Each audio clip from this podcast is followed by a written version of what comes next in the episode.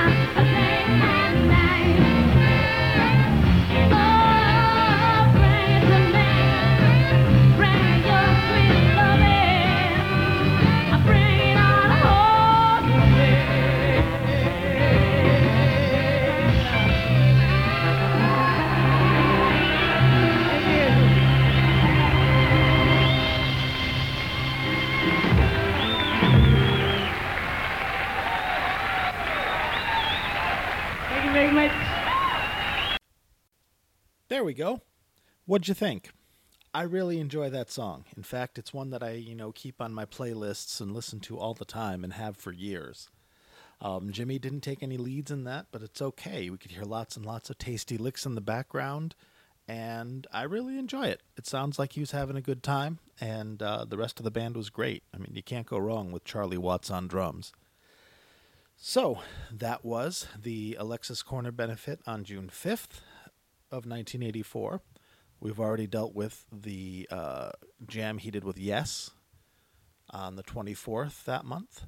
So let's hop into July, up to July 12th, and we'll move on over to Italy to the Pistoia Blues Festival, which was that year dedicated to Alexis Korner and perhaps another benefit for him. I'm not quite sure. I can't remember, to tell you the truth. But in any case, he didn't play with Jack Bruce this time. He played with Ginger Baker, bringing together all three members of Cream within the same year. Remember, he played with Clapton back in February of 84 with no recording of that? Yes. See? So he played with the entire band of Cream over the course of 5 months. Now, this show, the Pistoia show, is interesting in that... Jimmy is playing really badass. He has a really aggressive tone. And there's a wonderful article that were written by some Italian musicians that I ran through Google Translate. And apparently they were in a hard rock band, of which I guess there weren't many in that area of Italy. And the promoters of the show actually used their amplifiers, the band members' amplifiers, for the gig because they didn't have enough horsepower for what they were dealing with. So these guys, who were essentially kids, or guys in their 20s, got to go to the blues festival, got to meet Jimmy Page. Jimmy played with their amplifiers and said it was amazing. Said Jimmy couldn't have been nicer. They said his guitar tech was an asshole, which maybe he is. I guess you'd kind of have to be if you were Jimmy Page's guitar tech. But in any case, they had some really nice little anecdotes that were a little hard to follow sometimes, being run through machine translation. But one of the things they said was that Jimmy was drinking an iced bottle of vodka throughout the show. And if you look at pictures of the show, he is definitely swigging from an iced bottle. Now, I'm not sure if he's downing a bottle of vodka. That sounds, that's pretty rock and roll. And he's not playing like he's shit-faced. Given that it was July in the Mediterranean, it was probably just a bottle of water. But whatever. You can see the picture from the Pistoia Blues Festival on the website. It's him in that kind of rising sun T-shirt with the hair down in his face. There are also other pictures of him online from that, including one of he and Rory Gallagher, which is great. The two of them together. They did not play together. I don't believe they ever played together, but they did meet, and I guess they got on well. And I'm going to play you a track from this blues festival, and it's interesting. I wanted to play you, I wish I could play you Train Kept a Rollin', which the band did, and it's just horrible. It's horrible because the band didn't know it. They just tried to wing it, which you typically can with Train Kept a Rollin'. It's not that big a deal. But Jimmy goes in and plays, and his tone is just badass. But the bass player doesn't know it. It's just, it's a shambles, and it's too much of a shambles to even listen to. Just to listen to Jimmy. So I'm just going to play an instrumental that they did together. It's a blues jam. It's Ginger Baker on drums, which is great to listen to. I love Ginger Baker's playing in general. and it's a little long. So if you're, you know, if it kills you, fast forward. So that's funny. You hear that? That's me. There we go. Sorry. I overran the time allotted in the next track, which I had recorded last week, started playing. So there's a little Easter egg there. You can delve into it and prove that I'm in the Illuminati. Now, here we go. Like I was saying, instrumental Pistoia Blues Festival, Ginger Baker, Jimmy Page, bunch of other dudes. Enjoy. Thank you very much for bearing with me. This is a rough one this week, but we'll get through it.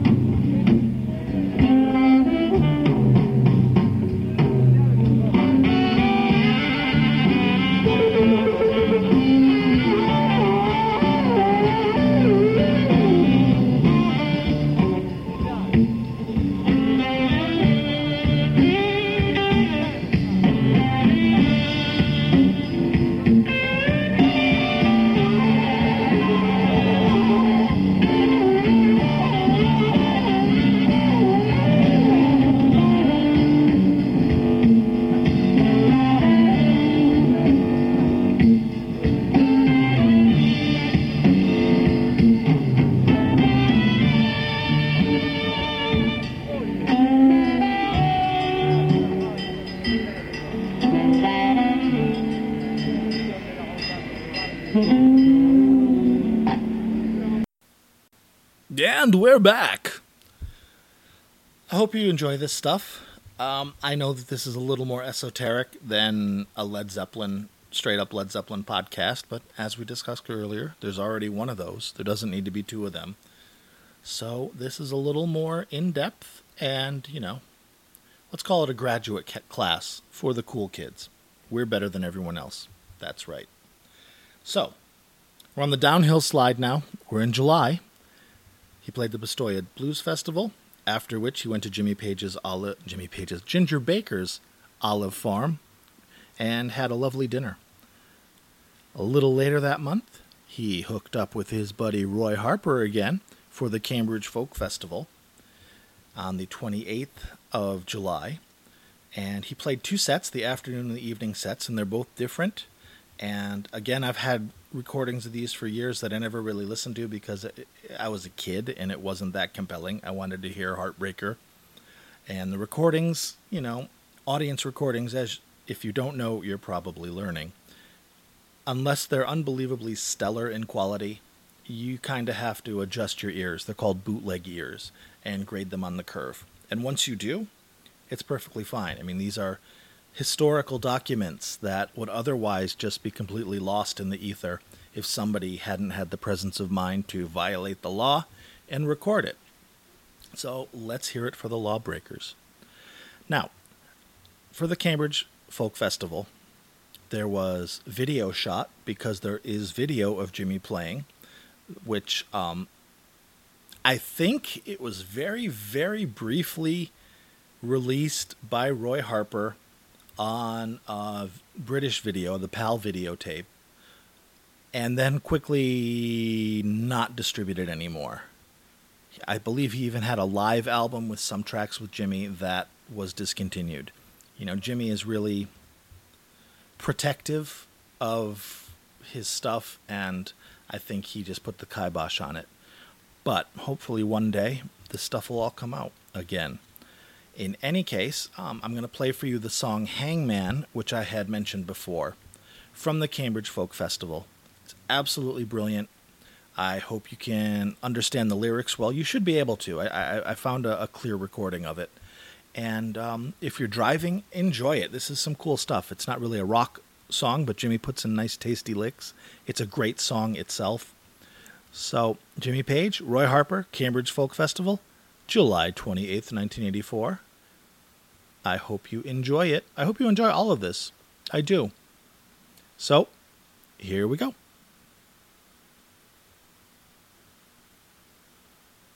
Last night I was sleeping. I didn't walk to my left. I just been lying thinking. We're living on. My family and friends have left. My children are all lost. Now I'm standing in a dead zone. The sands are turned cold.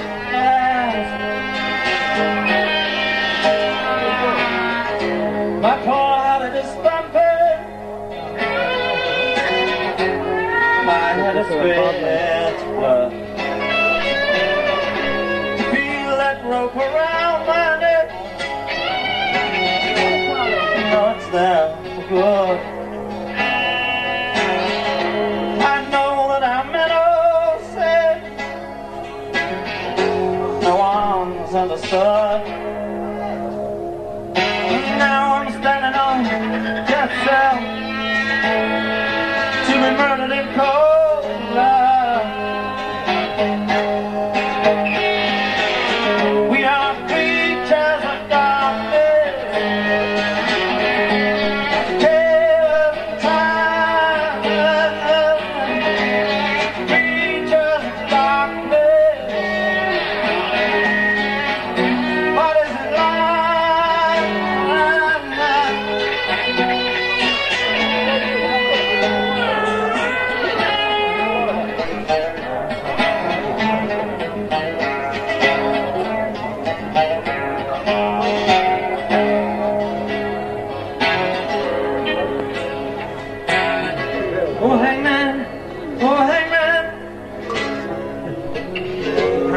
Christmas you're young. I can't believe my eyes. My heart is full of lies. That you'd apply and get the job. Pulling off my hair. Leave me kicking in the darkness.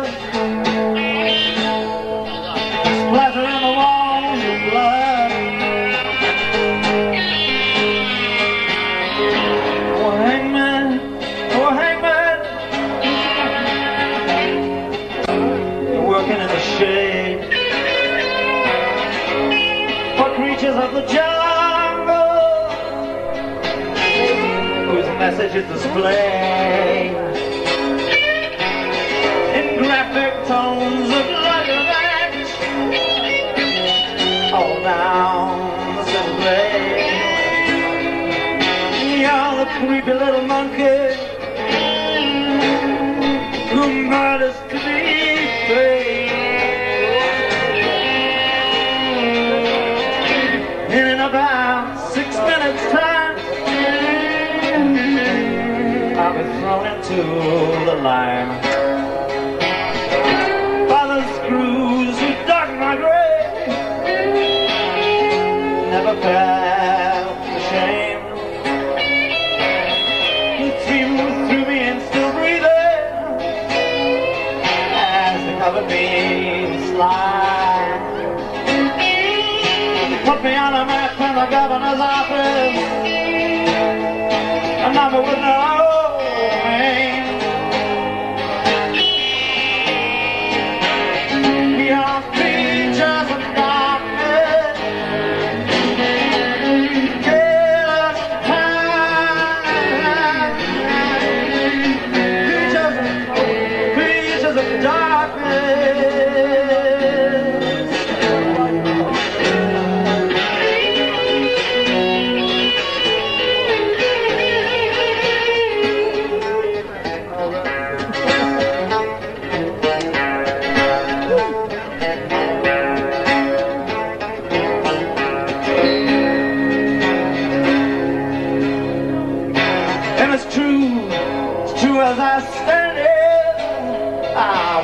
To be untied. Correct those lies, clean out your throats. And my death might somehow be justified. There's no unconsecrated ground in my heart or in my mind. I lived and died in a world full of slaves.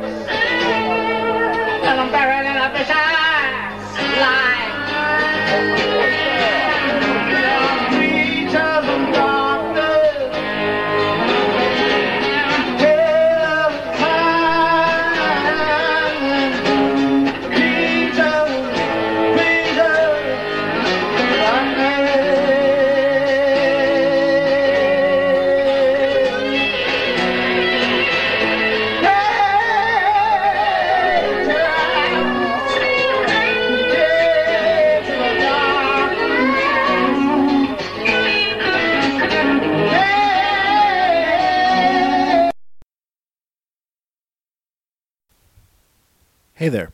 Sorry that cut off so unexpectedly and suddenly. It's kind of a buzzkill, but I couldn't find another version of that. I looked and looked and looked. I mean, I know, and I just couldn't in time. So it cuts off suddenly, and it sucks. So I apologize for that, but it's a great song. It's just as good on the album. So get the album. You'll enjoy it. So that was Hangman, Roy Harper, Cambridge Folk Festival. And that's about it for Lonesome Cowboy Jimmy wandering around playing like a, what are they called? Minstrel? Bard? Anyways, that's July. In August, he and Jimmy Page and Phil May and other members of the band The Pretty Things, which were a second-tier kind of British invasion band that were then signed to Swan Song Records but never really took off. they all went to Ibiza in Spain, and apparently at the Heartbreak Hotel did a set together, probably just Elvis jams or something. But, you know, at this time, Page and Plant were not really around much. Jimmy had played in December of 1983 with Robert on stage, and they did the Honey Drippers together, which is kind of why they were back together at this point, post-Honey Drippers. So they were in Spain. There's not a recording in circulation anyways. It may be preciously hoarded somewhere. But I would like to hear it, as I, you know, imagine you guys would too. So that's all I have for August of 1984. Moving into September, that's when we're finally getting to The Firm. Around September through November 1984, Jimmy's at his own studio, Saul Studios, with Stuart Epp Engineering, recording the Firm album. And Stuart Epp says it was the most professional recording sessions he's ever dealt with, and that Paul Rodgers would sing live and they would pretty much use that take, you know. So it was a really tight professional unit, and they were good. I just, you know, it doesn't do it for me. So that takes us through autumn of 1984 is The Firm, and I'm not playing anything from that because I'm going to have a whole episode on The Firm, and we'll do that. But I do have some Firm goodies coming up. Oh, God, that sounds terrible. Anyway, moving into November, Jimmy and Roy Harper appear on the British TV show The Old Grey Whistle Test, and that is embedded on theheartofmarkness.com. You can see that whole clip. It's pretty good. I guess Jimmy and Roy stayed up all night partying like rock stars. And I can't say that it shows. They look all right. But the interviewer is really kind of adversarial and dismissive and a little condescending. Because, you know, if you remember back in the early 80s, the 70s bands were viewed as old dinosaurs in the UK. Not so much in America. We kind of stuck to our rock and roll. But the Brits were definitely moving on with all the horrible, horrible music that came with new wave. So the guy, and he was told, the announcer, the interviewer, was told by his boss to, you know, kind of shit on him a little bit. And they do, and he does. And, you know, they don't have any of it.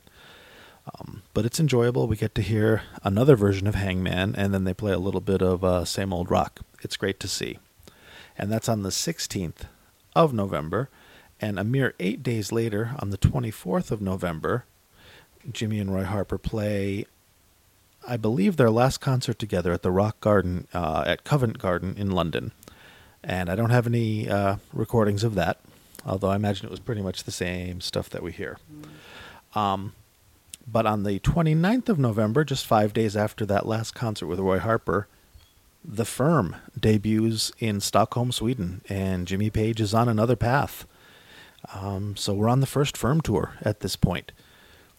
And there are tons of recordings of it. In fact, there's really good soundboard recordings from the beginning of the tour that if you look at, you know, Dime a Dozen or something, one of the torrent sites, the trading sites, you can find them. They're good. And if you like The Firm, you should definitely check them out. So that takes us through November 1984. Home stretch, everybody. Here we go. On December 9th, 1984. The Firm played at the Hammersmith Odeon in London, and that was filmed by MTV and edited down to a half hour, which was played on MTV. And if you're old like me, you may remember that concert. Well, the whole thing was recorded, and the whole thing is viewable on YouTube, or you can just go to heartofmarkness.com, and I haven't got it embedded there. So Jimmy's went from the Arms concert to The Firm. That is 1984. He played with a lot of folks. He did a lot of things. He was a very busy boy. And I hope you enjoy what I presented. I hope you enjoy the boys playing. I kind of had to reevaluate this period because, as I said earlier, in my younger days when all I was looking for was Heartbreaker and kick-ass rock and roll solos, I was not digging this period. I guess I wasn't sophisticated enough. You know, that's not to say that, you know, he didn't make some poor choices, but he made it through it. 1984 was a much more interesting year than I would have thought, and I hope you guys agree with me. next time we'll go with something a little more popular and a little more mass appeal. We'll do a discussion of the new Led Zeppelin, newly released Led Zeppelin bootleg from Seattle, 1975, March 21st. Soundboard recording, one of the holy grails that people have been waiting for, because it's, one of the best, arguably the best show overall of the 75 tour. And it's really, really good. You guys are going to dig it. We'll dig into that, and we'll be back to the good old Led Zeppelin that y'all love. But thanks for digging through the depths of Jimmy Page's career here, and I hope you enjoyed it as much as I did. Quick shout out. I got to say thank you to the wonderful donor, the first person who donated to Heart of Markness. Thank you so much. It made my day, made my week, and if you're of a mind and want to buy me a cup of coffee or a beer, I have a donate link at the bottom of the post. And you don't have to. It's a free podcast, no worries. But if you want to, I'll be happy to have it. So thanks very much, guys. Next time, Led Zeppelin, Jimmy Page, 1984. We made it. See you later.